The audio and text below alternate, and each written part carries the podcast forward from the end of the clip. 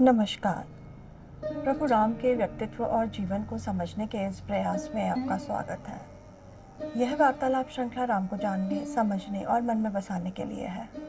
इसमें मैं योगिता पंत अपने मार्गदर्शक एवं गुरु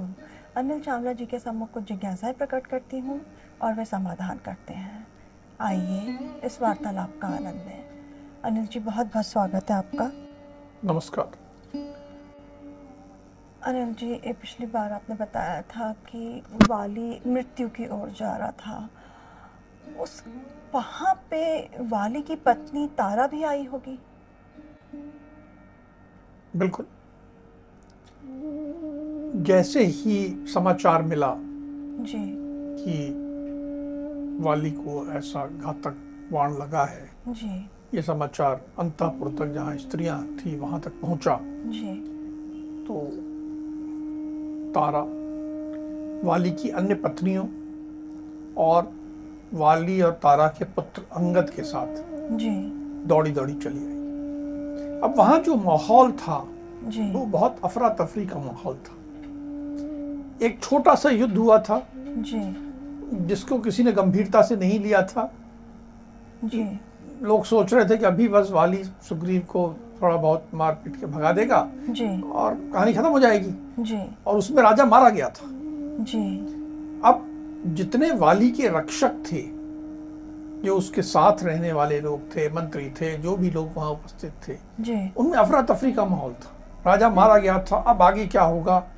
राम तो उन्हें लग रहा था यमराज के रूप में आए हैं जी। और उन्होंने वाली को मार दिया अब हम सबको भी मारेंगे जी तो भागे जा रहे थे कोई वन इधर भाग रहा कोई उधर भाग रहा है सब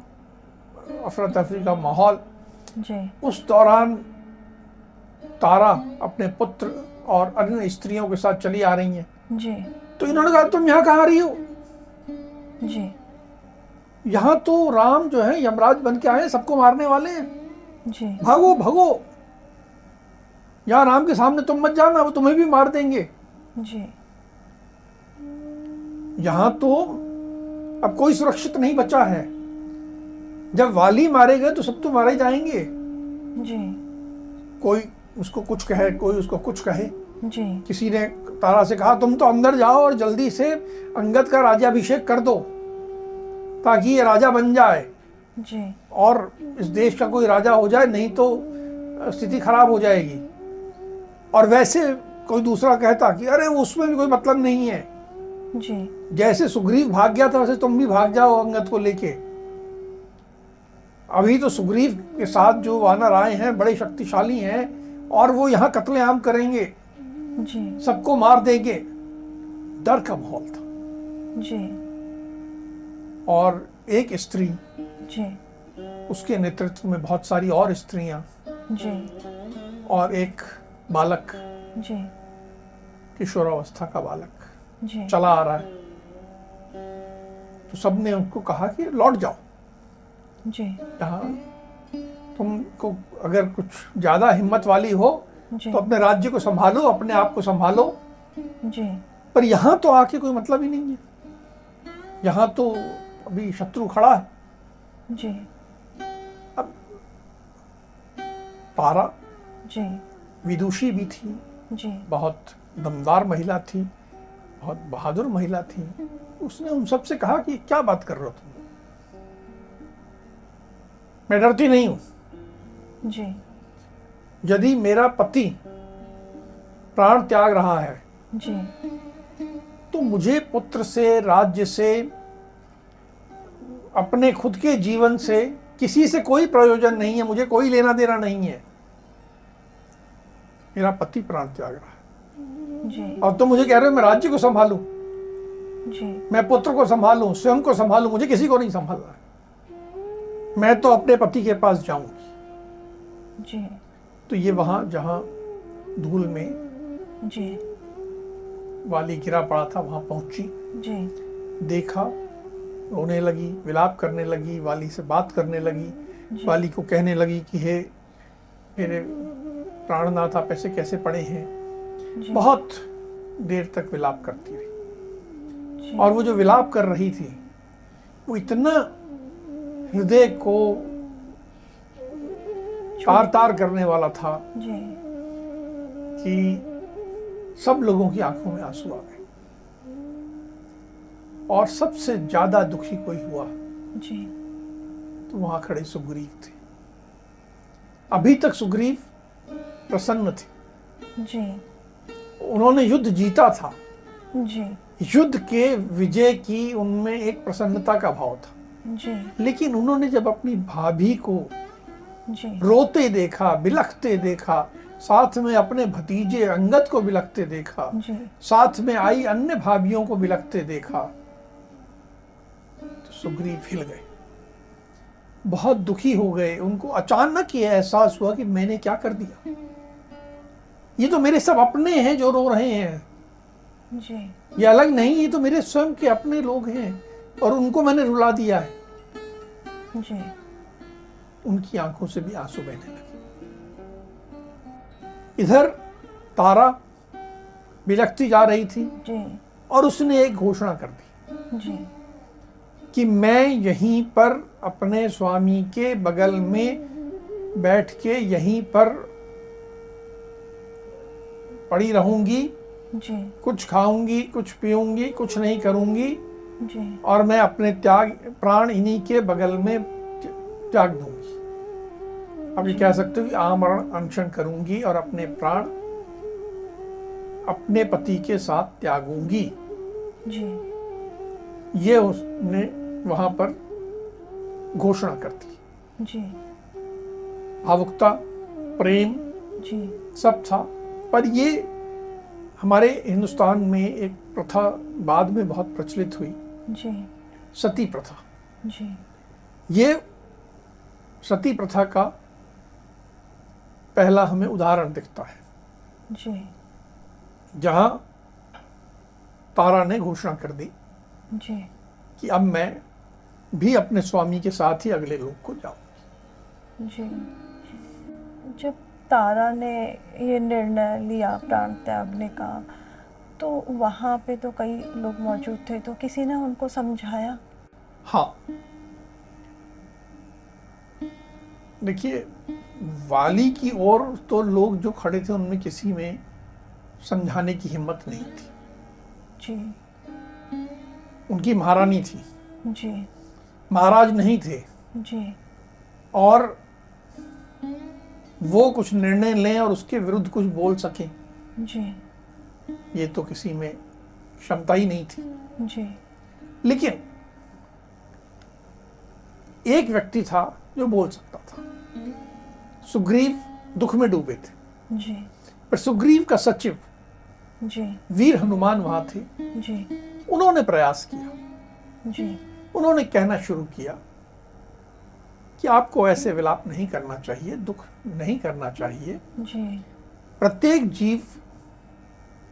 जो इस लोक में आता है वो परलोक में जाता है जी अपने कर्मों का फल भोगता है यहाँ भोगता है फिर वहां जाके भोगता है जी ये शरीर जो है पानी में बुलबुले के समान है जी कुछ समय रहता है और फिर समाप्त हो जाता है इसके लिए शोक नहीं करना चाहिए जी जन्म और मृत्यु दोनों अवश्यम भावी है जन्म भी होता ही है मृत्यु भी होनी ही है जी वानर राज जो प्रस्थान कर रहे हैं जी वे धर्म के अनुसार ही कर रहे हैं जो परंपरा है जो जीवन का नियम है उसके अनुसार कर रहे हैं जी तो आप इस पे शोक मत करो आप अपनी जिम्मेदारी समझो जी ये जो अंगद है ये जी। सारे वानर हैं भालू हैं जी इन सब की तो आप स्वामिनी हो आप अपनी जिम्मेदारी समझ के इन सबको संभालो जी अंगद को भी आपको संभालना है और सुग्रीव को भी आपको संभालना है जी इनको आप संभालिए जी आप अंगद की स्वामिनी बनकर अंगद का राज्याभिषेक करिए जी और अंगद आपके अधीन रहकर शासन करे सारी व्यवस्था चले ये चिंता करिए जी देखिए वाली तो जा रहा था जी अब प्रश्न कभी ना कभी ये उठने वाला था कि इसके बाद कौन जी राजकुमार अंगद या फिर सुग्रीव या फिर सुग्रीव जी वीर हनुमान जबकि सचिव थे जी सुग्रीव के जी पर उन्होंने पक्ष लिया अंगद का जी कि अंगद आपके अधीन रहते हुए शासन चलाएगा आप अपने आप को संभालो जी और आगे कार्यवाही पर ध्यान दो तारा वैसे तो विलाप कर रही थी जी रो रही थी पूरे धूल में लौट रही थी है, अपनी सुध बुध खोई थी जी पर हनुमान के समझाने के बाद जी वो उसने हनुमान को उत्तर दिया ध्यान रहे विदुषी औरत है जी साधारण औरत नहीं है जी उसने कहा कि यदि एक और एक सौ पुत्र हों जी एक पुत्र नहीं एक सौ पुत्र हों मेरे जी और दूसरी ओर मेरे स्वामी हों जी जो चाहे अब मर रहे हैं प्राण त्याग रहे हैं जी तो भी मैं अपने स्वामी को चुनूंगी सौ पुत्रों को नहीं चुनूंगी हनुमान जो तुम कह रहे हो गलत कह रहे हो जी मैं तो अपने स्वामी का ही आलिंगन करूंगी इनकी का शरीर चाहे धूल में लिपटा है चाहे खून में लिपटा है मैं तो इसी का आलिंगन करूंगी मैं पित- पुत्र की तरफ नहीं जाऊंगी जी और ये तुमने जो कहा कि मैं वानरों की स्वामिनी हूं और मैं अंगद के लिए कुछ करूं जी ये सब गलत बात है मैं वानरों की स्वामिनी नहीं हूं वानरों के स्वामी जी तो वाली के बाद अब सुग्रीव है और अंगद के लिए जो कुछ करना है वो जी। उसके चाचा करेंगे किसी भी पुत्र के संरक्षक या तो उसके पिता होते हैं या उसके चाचा होते हैं पिता इसके नहीं रहे अब जी धर्मानुसार जी जो कुछ करना है सुग्रीव करेंगे मैं तो जी अपने स्वामी की चिता पर ही शयन करूंगी अर्थात जब स्वामी की चिता स- सजेगी जी। मैं भी उसी पर चिता पर ही लेटूंगी और प्राण त्यागूंगी जी अर्थात पूरी तरह प्राण त्यागने को बिल्कुल प्रतिबद्ध जी कृत संकल्प जी कि मैं प्राण त्याग दूंगी जी और राज्य मिल जाए पुत्र का राज्याभिषेक हो जाए तो कोई मोह नहीं कहीं से ये मोह नहीं था कि मेरे को मैं तुरंत अपने पुत्र का राज्याभिषेक करवा दूं जी तो हनुमान क्या ही रहा था जी तो मौके का फायदा उठा लेते उसने कहा, नहीं ये मेरा काम है बहुत ही समर्पित स्त्री ए, समर्पित समझदार जी और जो ये वाली और सुग्रीव का युद्ध था जी अगर तारा का बस चलता तो यह युद्ध होता ही नहीं जी और वाली के मरने के बाद भी जी पूरा परिवार बंट जाता दो गुटों में हो जाता झगड़े शुरू हो जाते एक और सुग्रीव हो जाता एक और रंगत हो जाते जी उसने सारे झगड़े को समाप्त कर दिया बांधने की कोशिश करी पूरे परिवार को उसने एक बांध दिया जी कोई लोभ नहीं जी पुत्र के लिए लोभ हो जाना माता के मन में बड़ा सहज होता है जी लेकिन ये इतनी विदुषी इतनी बुद्धिमान समझदार औरत थी जी कि इसने ऐसा कुछ नहीं किया जी अब अ, जब ये बातचीत चल रही थी तो वाली तो जीवित थे उस समय उन्होंने अ, किसी से कुछ कहा हाँ बहुत पीड़ा में थे जी छाती में बाण धसा हुआ था जी प्राण समाप्त हो रहे थे जी पर उन्होंने सुग्रीव को बुलाया जी सुग्रीव को पास बिठाया और कहा कि हे भ्राता जी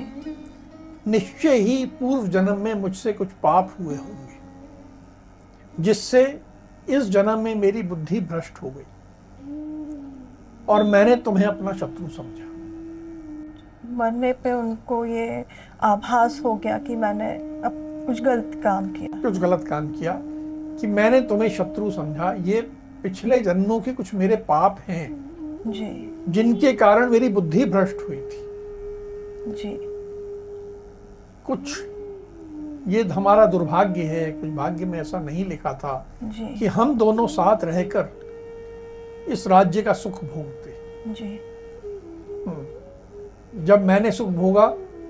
तो तुम जंगलों में थे अब मैं जा रहा हूँ तुम सुख भोगोगे जी ये हमारा दुर्भाग्य है मेरा तुमसे अनुरोध है जी कि जब भी मेरे बारे में सोचना जी तो मन में कोई दोष मत लाना मुझे दोषी मत मानना जी ऐसा मानना कि पिछले जन्म के किसी पाप कर्म के कारण या भाग्य के कारण ये ऐसा हुआ जी एक मरता हुआ व्यक्ति जिसके कारण ही मौत आई है अपने भाई को इस तरह संबोधित कर रहा है जिसमें प्रेम है प्रेम जी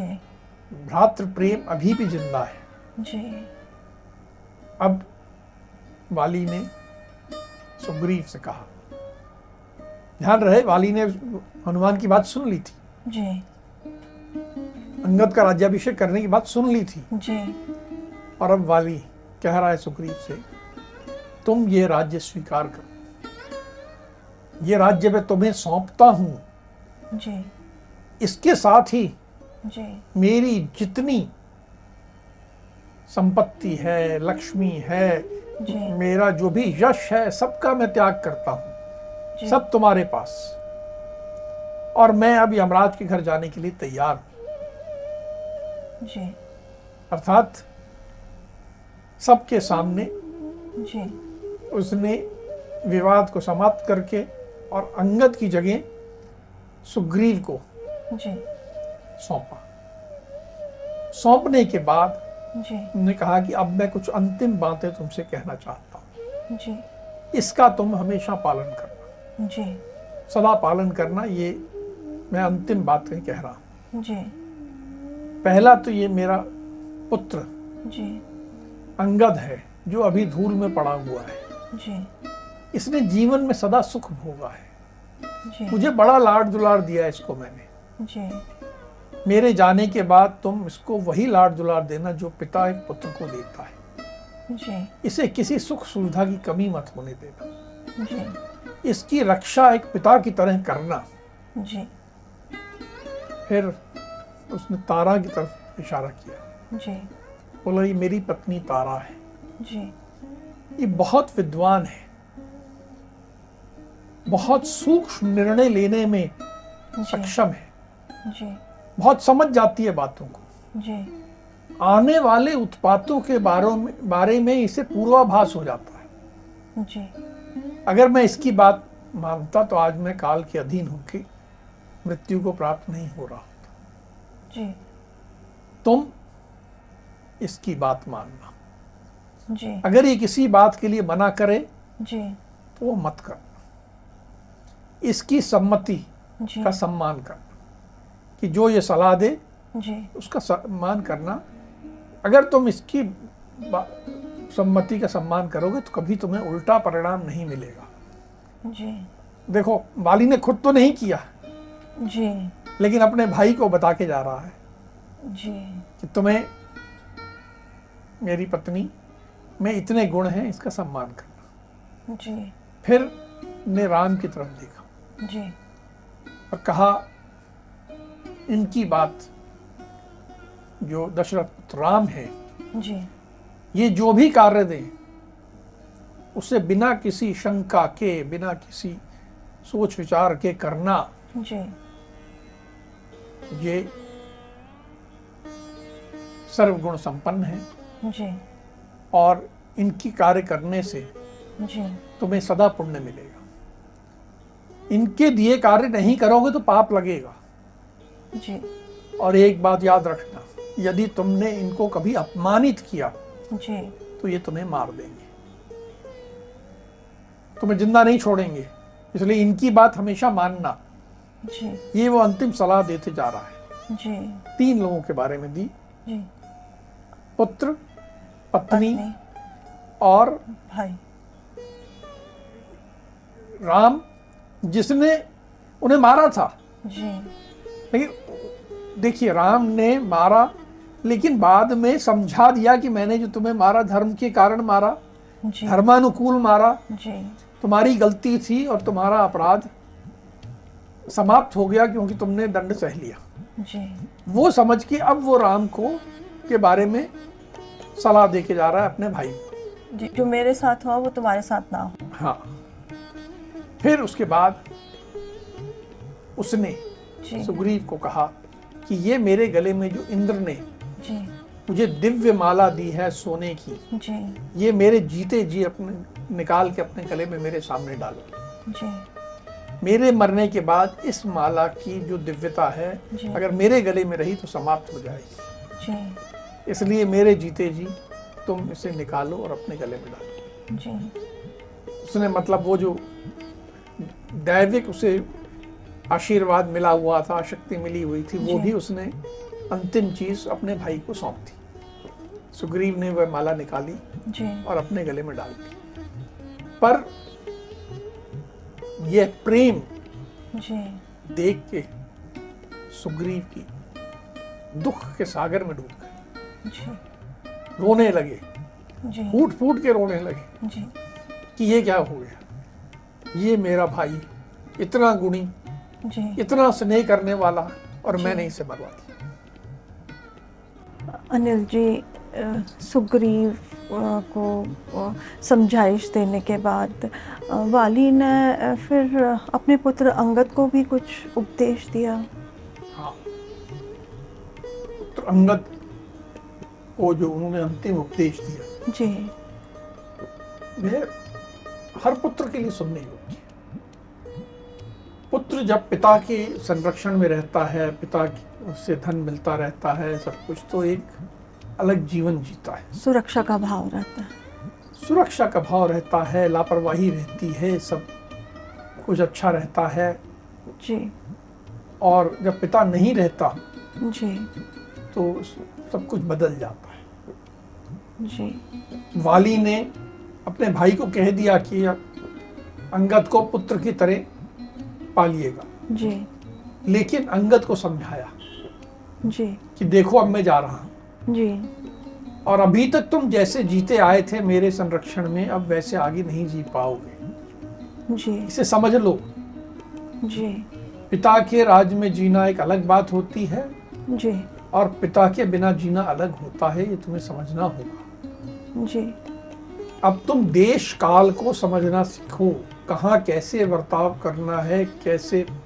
किससे बोलना है किससे नहीं बोलना है ये समझना होगा तुम्हें जी पहले बालक के रूप में कुछ भी बोल दो पिता संभाल लेंगे जी अब ऐसा नहीं है अब तुम्हें देश कि किस स्थान पे हूँ किस काल में हूँ ये समझ के अपना व्यवहार रखो जी जीवन में समय के अनुसार प्रिय घटनाएं घटेंगी अप्रिय घटेंगी जी सुख मिलेगा दुख मिलेगा जी तुम्हें सब सहना सीखना चाहिए सब मीठा मीठा नहीं होगा कड़वा आएगा मीठा कड़वा सब सहते रहो जी हृदय में बहुत सारा क्षमा भाव लाओ लोग तुम्हारे साथ गलत व्यवहार करेंगे जी तुम्हें अपमानित करेंगे जी तुम उन सबको क्षमा कर दो और अपने मन से सुग्रीव की आज्ञा के अधीन रहना है तुम्हें जी पूरी तरह इनकी आज्ञा के अधीन रहना है मेरे साहब तो तुम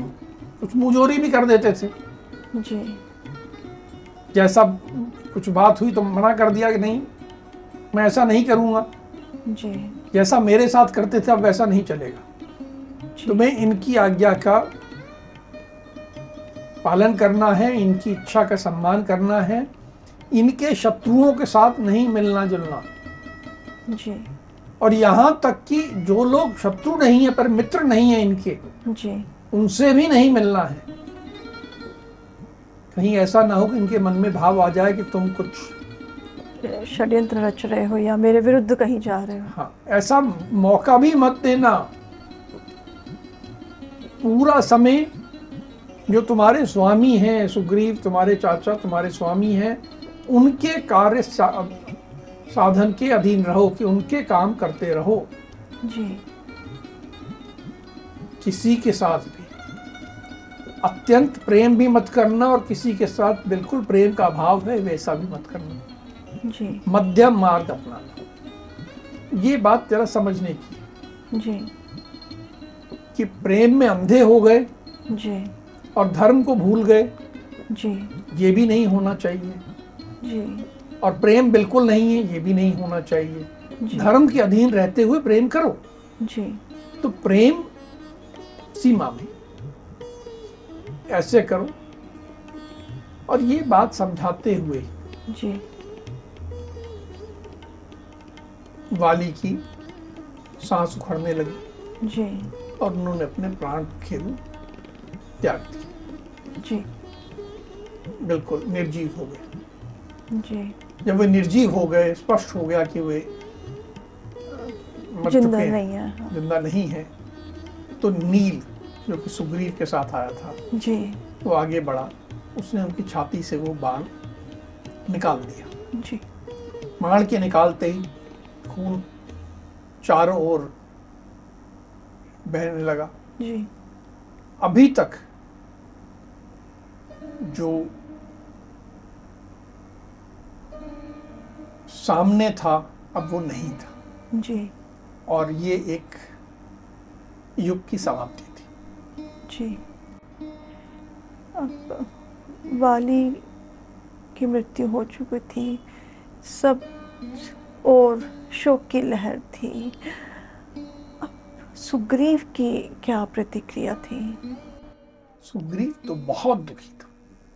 उसके आंसू रुक नहीं रहे थे वो उसको ऐसा संताप हो रहा था जी कि कह नहीं सकते दुख शोक और सबसे बड़ा दोषी भाव जी इन सब से ग्रस्त होके वे राम के पास पहुंचा जी हाथ जोड़ के खड़ा हो गया जी रोते हुए हाथ जोड़ के जी उसने कहा कि आपने अपनी प्रतिज्ञा पूर्ण कर दी जी आपने मुझे कहा था कि आज ही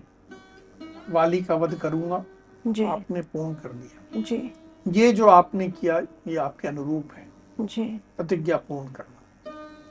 पर असली दोषी तो मैं हूं वाली के वध के लिए आमंत्रित तो मैंने आपको किया था जी मैंने आपसे कहा था जी मेरा पूरा जीवन जो है अब निंदनीय है जी मैं कभी जी नहीं पाऊंगा आपने तारा का विलाप देखा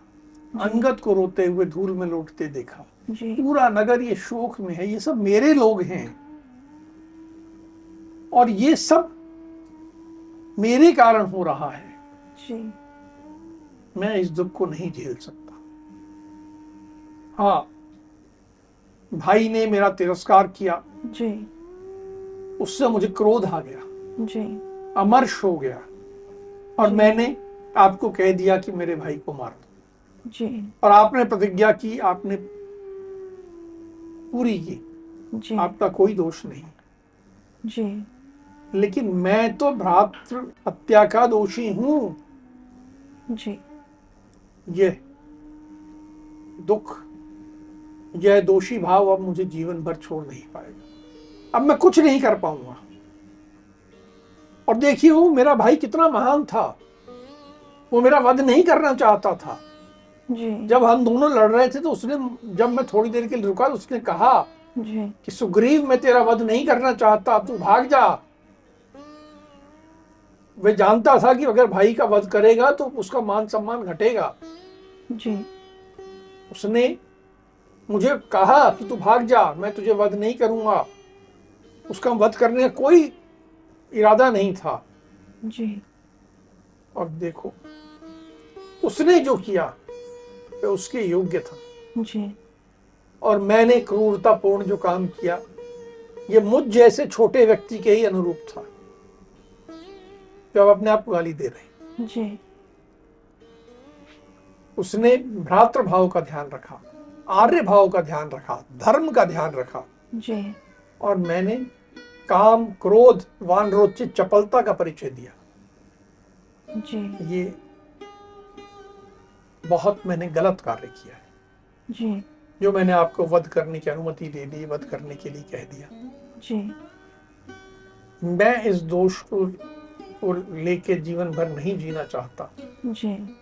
मैं आज ही जी जैसे अंतिम संस्कार होगा वाली के जी शव का मैं उसी चिता में प्रवेश कर जाऊंगा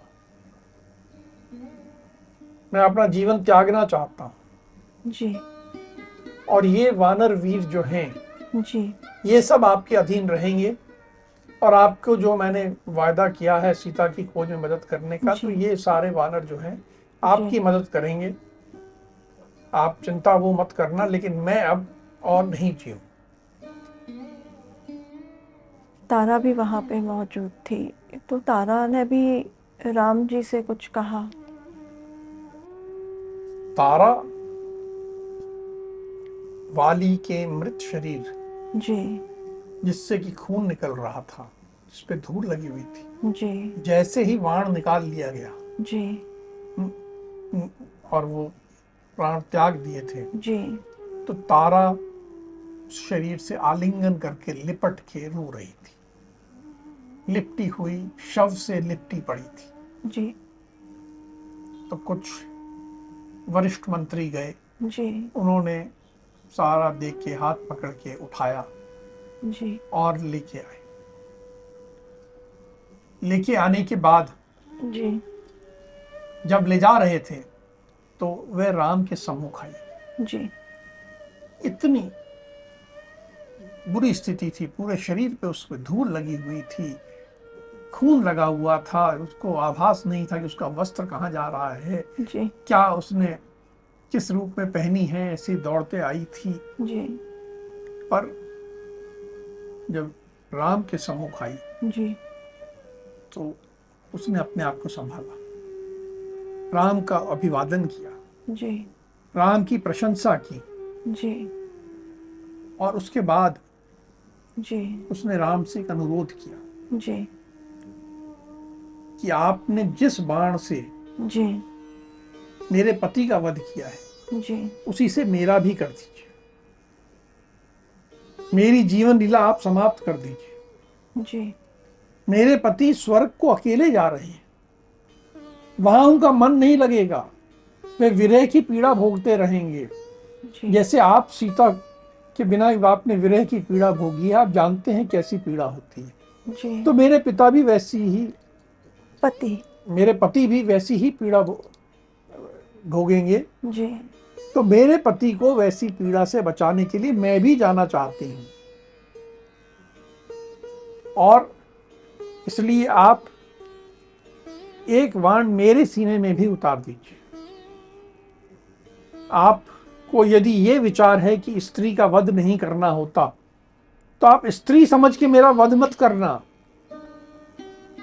आप ये समझना कि मैं वाली की आत्मा हूं और आपने आत्मा को वाली के साथ भेजा है जी ये कोई स्त्री वध नहीं कहलाएगा आप उस दोष को मन में मत लाना और मेरा वध कर दो वाली अकेला गया है शास्त्रों में लिखा है कि स्त्री का दान करना बहुत अच्छा होता है जैसे कन्यादान करते हैं जी जी सबसे अच्छा दान जो है वो स्त्री का दान होता है मैं आपकी शरणागत हूँ मैं आपके पास आई हूं। जी अब आप मेरा दान वाली को कर दीजिए मेरा वध करके मुझे वाली के साथ भेज दीजिए तारा राम से कह रही। जी एक अच्छे वकील के भी बहुत गुण थे तारा में हाँ। अनिल जी अब अ,